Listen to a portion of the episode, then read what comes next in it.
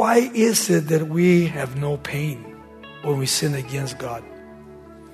When here Jesus is calling us to mourning over our spiritual bankruptcy that we are experiencing today as Christians.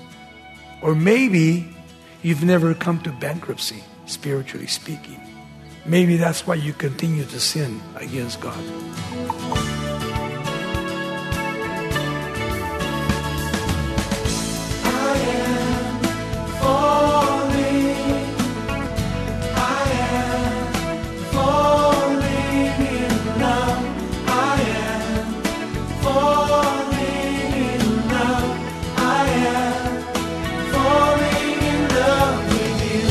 Welcome to Somebody Loves You Radio, the Bible teaching ministry of Raul Ries in Diamond Bar, California. Well, today, as Raul continues our study of Christ's Sermon on the Mount, we're glad you've joined us for a challenge to think about whether you're truly repentant when you disobey the Lord. You'll see today that He isn't fooled by religious lip service, so if your heart isn't surrendered and your sins are deliberate, it's time to confess your sins and begin following Jesus. Let's listen as Raul Ries begins. This morning, if you have your Bibles, turn to the book of Matthew as we are on the Sermon on the Mount. We're going to do chapter 5, verse 40 this morning. The title of my message Blessed are the Broken. Blessed are the Broken. Missionary to the American Indians, Brainerd, he wrote in his journal this on October 18, 1740. He said, In my morning devotions, my soul was exceedingly melted and bitterly mourned over my whole exceeding, notice, sinfulness and vileness in my life. When you think about your sinfulness, when I think about my sinfulness, when I look at the church of Jesus Christ today, when you look at people from all kinds of churches, that a lot of people, they have a lot of religion but they don't have what we call relationship. And relationship is very important, especially in these last days. And we know that there's a difference between religion and a relationship with Jesus Christ. And that's something that we need to communicate with people. My fear is that we have so many Christians in so many churches today that are very ignorant of the Bible the Word of God. But if you're not sure and you don't really don't know what's in the Bible or the Word of God, what can you share with people? Nothing. Nothing. And that's why we go verse by verse and chapter by chapter and book by book to understand the full counsel of God. Here, Jesus moves his disciples away from the multitude of the people. The Sermon on the Mount is not for the multitudes. The Sermon on the Mount is for those that are true disciples, disciples of Jesus Christ. Now he's going to talk here in verse 4 Blessed are those who mourn, for they shall be comforted. Now, there's no comfort in those who never find true repentance. The only reason that we are poor in spirit is because we're humbling ourselves before God, admitting that we have sinned against God. And when I admit that I am a sinner standing before God, standing before men, then the results of my coming to Christ and admitting that I have sinned against Him is repentance. Truly repenting of my sins. When I look at the church today, it doesn't seem like the church has repented. That's the reason that at the beginning of the book of Revelation, the last book, when he starts in chapter 1 of Revelation, this introduction to the book, in chapters 2 and 3, he takes two chapters to speak to seven churches, seven messages. And in every one of the churches, he calls them to repentance. Even to the church of Ephesus, which was the first church, he says, everything you're doing in works is great. He says, but there's one problem with you. You have left your first love. Who's our first love? Jesus Christ. Not my wife, not my children, Not anybody in my family, not even my job. Jesus Christ is number one. If He's number one, then everything else will flow. That's just the way it is. And it's important that you come to that place where you examine your life before God and ask Him where you are spiritually. How much time you spend in reading the Word of God? To know that now I have 66 books, that not once have I read it, but I try to read it every single year, all the way through. And there's no excuse because we have so many translations. So many translations today. And we need to know what God is saying, not only to the world, but what is He saying to me personally.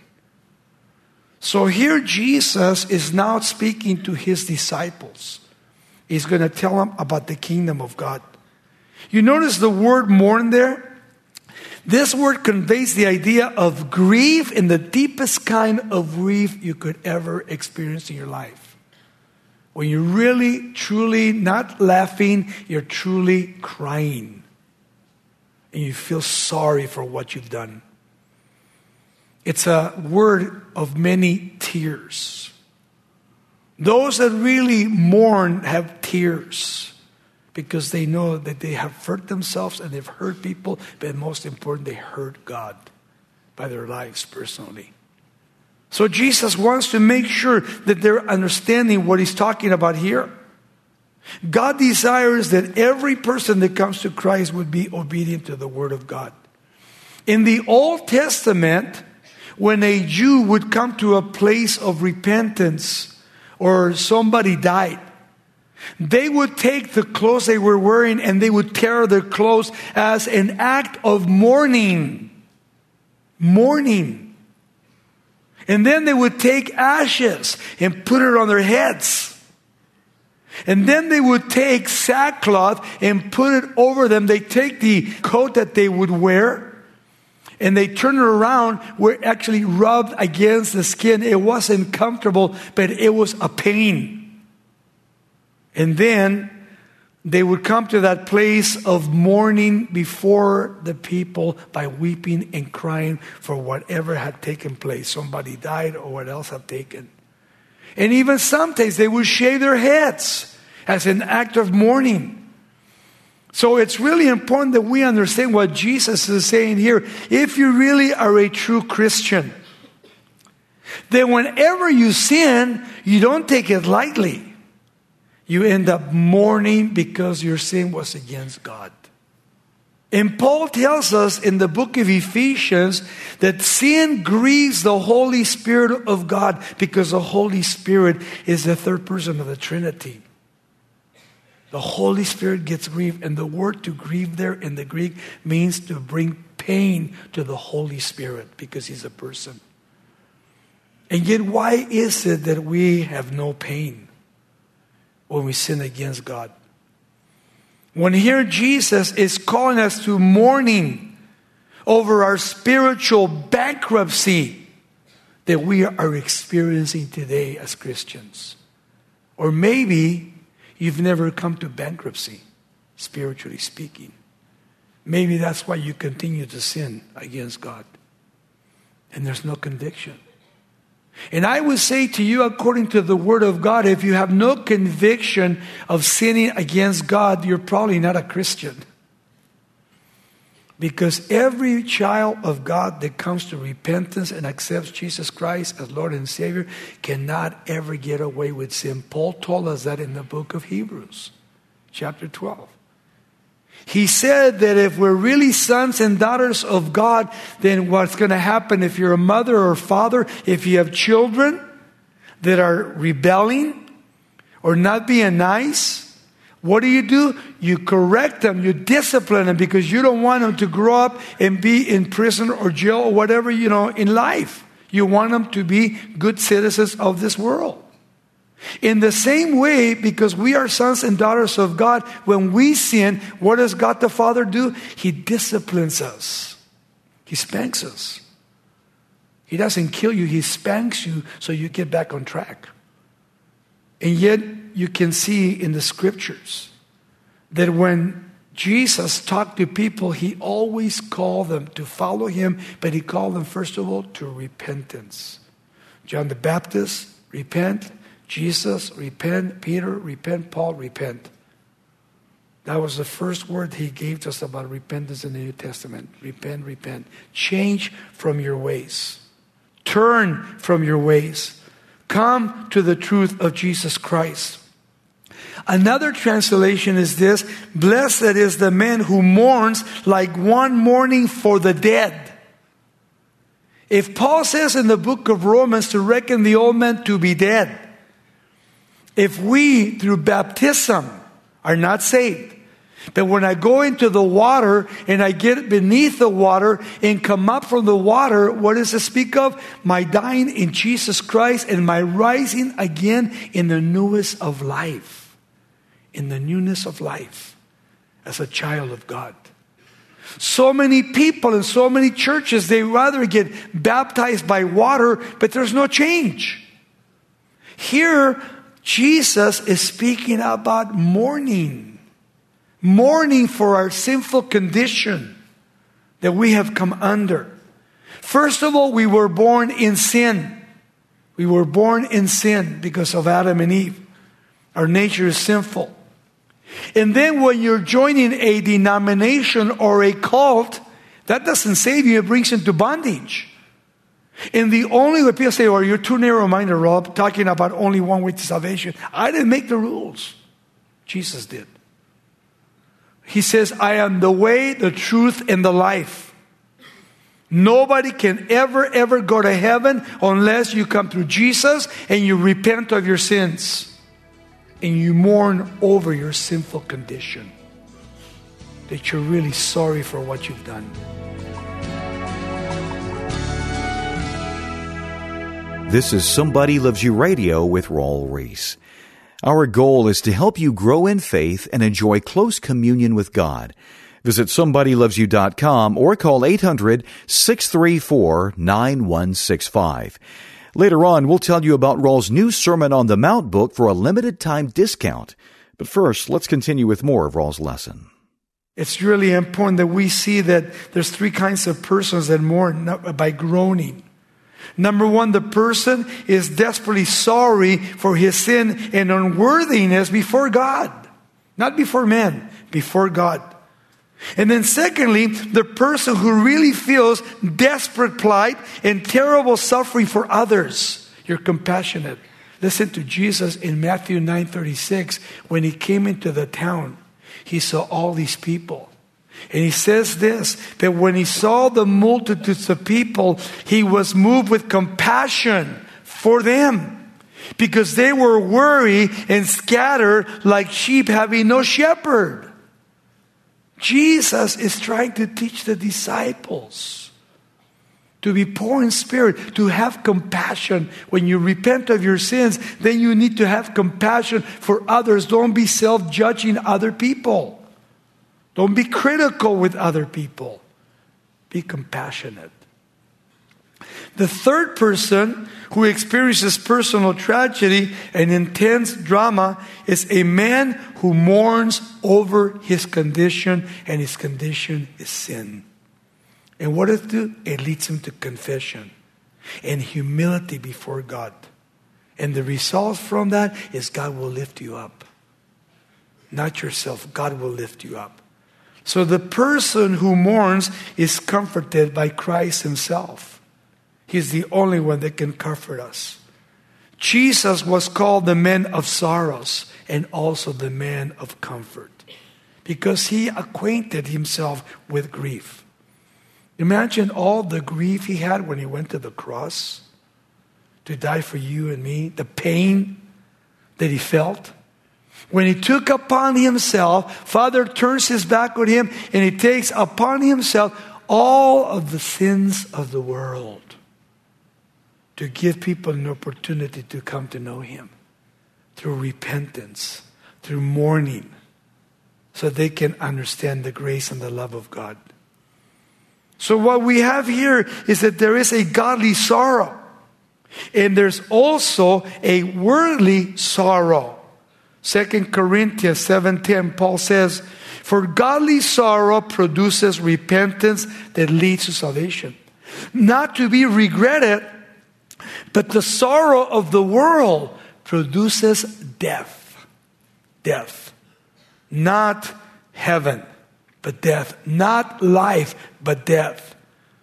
And now remember in the psalmist when David sinned against God by going to bed with Bathsheba, killing her husband, and then at the same time committing adultery, committing murder, and each time making excuses so God doesn't speak to him for almost a year. And then the prophet Nathan comes and gives him a little story that there were two people. One was rich, one was poor, and this guy had a lot of lambs and he wanted to have a party. And this one guy over here had one lamb. He loved him like a little pet. And he went over and stole the lamb and killed it and barbecued it and gave it to his guest. And the prophet Nathan said, What would you do to such a person, king? He says, That man deserves to die. He says, You're that man. You took somebody's wife, you committed adultery, and then you killed her husband. And David, at that moment, and later on, he not only repented, but he wrote Psalm 32 and Psalm 51. Listen to what he wrote. This is amazing. He says, Have mercy upon me, O God, according to your loving kindness. According to the multitude of your tender mercies, blot out my transgressions. That's a willful act, you know, not a sin of ignorance, but a willful act. Wash me thoroughly from my iniquity Cleanse me from my sin, for I acknowledge my transgressions, and my sin is always before me. Against you, you only have I sinned. Notice that. Sin is against God. Always. And then he says, I have sinned, you only I have sinned, and done this evil in your sight. God saw it. That you may be found just when you speak and blameless when you judge. Behold, I was brought forth in sin. In sin did my mother conceive me. Behold, you desire truth in the inward parts. He says, In the hidden parts, you will make me to know wisdom. Purge me with hyssop, and I shall be clean. Wash me, and I shall be whiter than snow. Make me to hear joy and gladness, that the bones which have been broken in me, that I may rejoice. Hide your face from my sins, and blot out all my iniquities. Create in me a clean heart, O God, and renew a steadfast spirit within me. Do not cast me away from your presence. Notice that and do not take away your Holy Spirit from me. Restore me with the joy of your salvation. And uphold me by your generous spirit. Then, here's the result. Then I will teach transgressors your ways. Those that willfully are transgressing against God. And sinners shall be converted to you. Deliver me from the guilt of bloodshed, O God, the God of my salvation. And my tongue shall sing out loud of your righteousness. O Lord, open my lips, and my mouth shall show forth your praise. He says, You do not desire sacrifice, or else I would give it to you. You do not delight in burnt offerings. Notice, but the sacrifices of God are a broken spirit. There it is from the Sermon on the Mount. A broken spirit, notice, these, O God, you will not despise. God will not despise you when you break down to God. When you come as a mourner. When you come as one that has sinned against God and you truly want to be forgiven. Somebody wrote this about this beatitude. He said, Blessed is the man who cares intensely for the sufferings and for the sorrows and for the needs of other people. For other people, not just for yourself. And no doubt both of these thoughts are in the Beatitudes that we see here. And the main thought is again, blessed is the man who is desperately sorry for his own sin and his unworthiness. His unworthiness. Lord, who am I? Lord, who am I? You are everything, oh God. What do we see in the church? Pride. Excuses made for sin. When really, truly, we should be upfront and say, you know what, God, I did lie. I did commit adultery. I did go into a homosexual lifestyle. I did all these things, God, against you, and Lord, I come to you in repentance. In repentance, and I want to mourn over my sin. And then you know what God does? He accepts you. He accepts you. Why? Because He loves you. He cares for each one of us here individually. And it's so cool how the Holy Spirit, we don't preach to people, we don't convert people. It's the Holy Spirit. And you know why God does these things? Number one, because God is long suffering. He's long suffering. In 2 Peter chapter 3 9, he says, The Lord is not slack concerning his promise. His some count slackness, but is long suffering toward us, not willing, checks us out, that any should perish, but that all should come to repentance. There it is again. Repentance, repentance, repentance, repentance. To be sorry for what you've done against God, for transgressing His word, for doing your own thing. Secondly, God's goodness. Romans 2 4.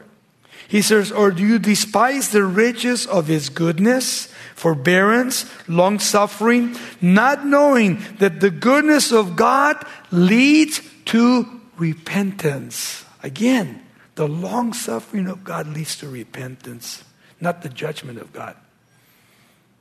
God's long suffering for you, for me.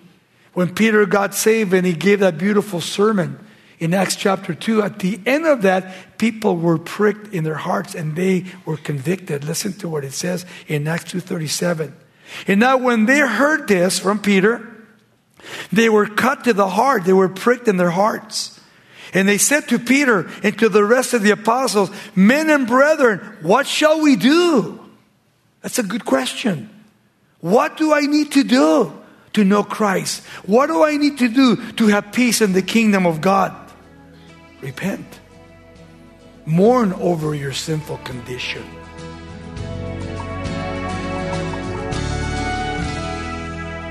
Well, if the Holy Spirit has been convicting you of unconfessed sin during today's teaching, we encourage you to ask for His forgiveness, knowing that He's ready to receive you. You're listening to Somebody Loves You Radio with Raul Ries. To review the message you've just heard, call 800 634 9165 and we'll send you a complete CD copy for a donation of $5 or more. When you make your request, ask for Raul's lesson titled Blessed Are the Broken. We'd also like to tell you about a new book from Raul titled Sermon of Sermons. As you delve more deeply into Jesus' instructions for a righteous life, you'll see that when you choose to walk in obedience, you can enjoy the rich spiritual abundance that God desires for you. Get in touch with us today to order Raul's brand new book titled Sermon of Sermons and take advantage of our limited time introductory rate of just $12 plus shipping and handling. To order, visit somebodylovesyou.com or call 800 634 9165. That's 800 634 9165. Or you can order by writing us at Somebody Loves You Radio, P.O. Box 4440, Diamond Bar, California 91765. We hope you'll take advantage of all of our free Somebody Loves You resources. To enjoy podcasts of any of these programs at your convenience, utilize iTunes or Spotify.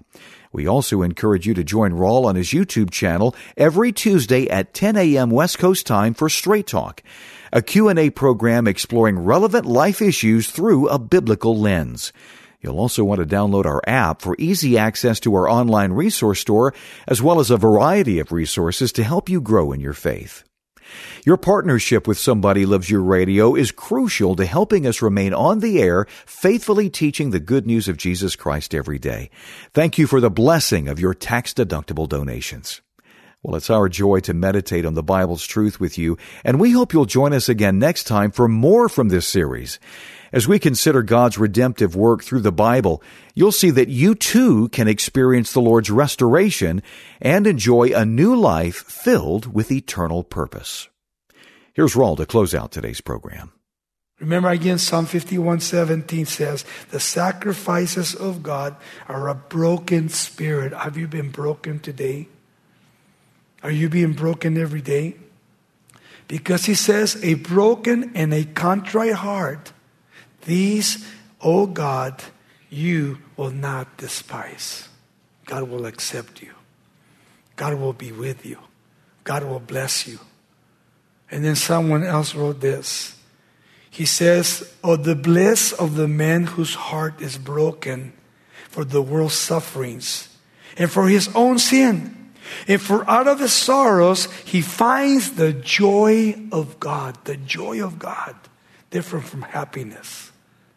The joy of God can be found today here as you submit your life to Jesus Christ. What did he say in the Beatitude?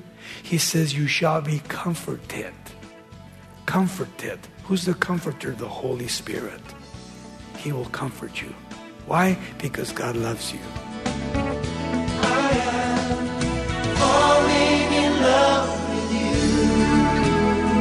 This program is sponsored by Somebody Loves You Radio in Diamond Bar, California.